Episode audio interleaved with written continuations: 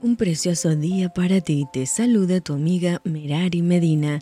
Bienvenidos a Rocío para el Alma, Lecturas Devocionales, la Biblia. Éxodo capítulo 1. Estos son los nombres de los hijos de Israel que entraron en Egipto con Jacob.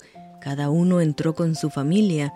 Rubén, Simeón, Leví, Judá, Isaacar, Zabulón, Benjamín, Dan, Neftalí, Gad y Aser Todas las personas que le nacieron a Jacob fueron setenta, y José estaba en Egipto, y murió José y todos sus hermanos y toda aquella generación, y los hijos de Israel fructificaron y se multiplicaron, y fueron aumentados y fortalecidos en extremo, y se llenó de ellos la tierra. Entre tanto, se levantó sobre Egipto un nuevo rey que no conocía a José, y dijo a su pueblo, He aquí el pueblo de los hijos de Israel es mayor y más fuerte que nosotros. Ahora pues, seamos sabios para con él, para que no se multiplique y acontezca que viniendo guerra, él también se una a nuestros enemigos y pelee contra nosotros y se vaya de la tierra.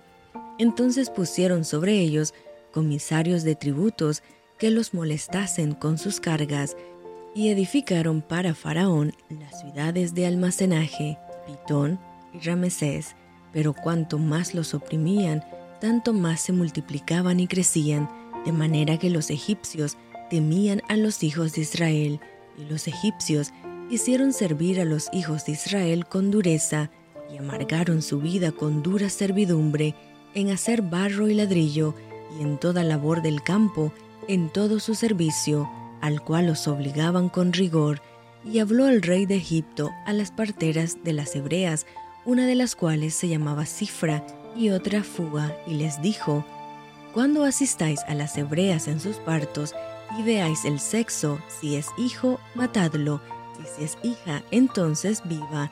Pero las parteras temieron a Dios y no hicieron como les mandó el rey de Egipto, sino que preservaron la vida a los niños. Y el rey de Egipto hizo llamar a las parteras y les dijo, ¿Por qué habéis hecho esto, que habéis preservado la vida a los niños? Y las parteras respondieron a Faraón, porque las mujeres hebreas no son como las egipcias, pues son robustas y dan a luz antes que la partera venga a ellas. Y Dios hizo bien a las parteras, y el pueblo se multiplicó y se fortaleció en gran manera. Y por haber las parteras temido a Dios, él prosperó sus familias. Entonces Faraón mandó a todo su pueblo diciendo, Echad al río a todo hijo que nazca, y a toda hija preservad la vida. Y esto fue Rocío para el alma. Te envío con mucho cariño, fuertes abrazos tototes y lluvia de bendiciones.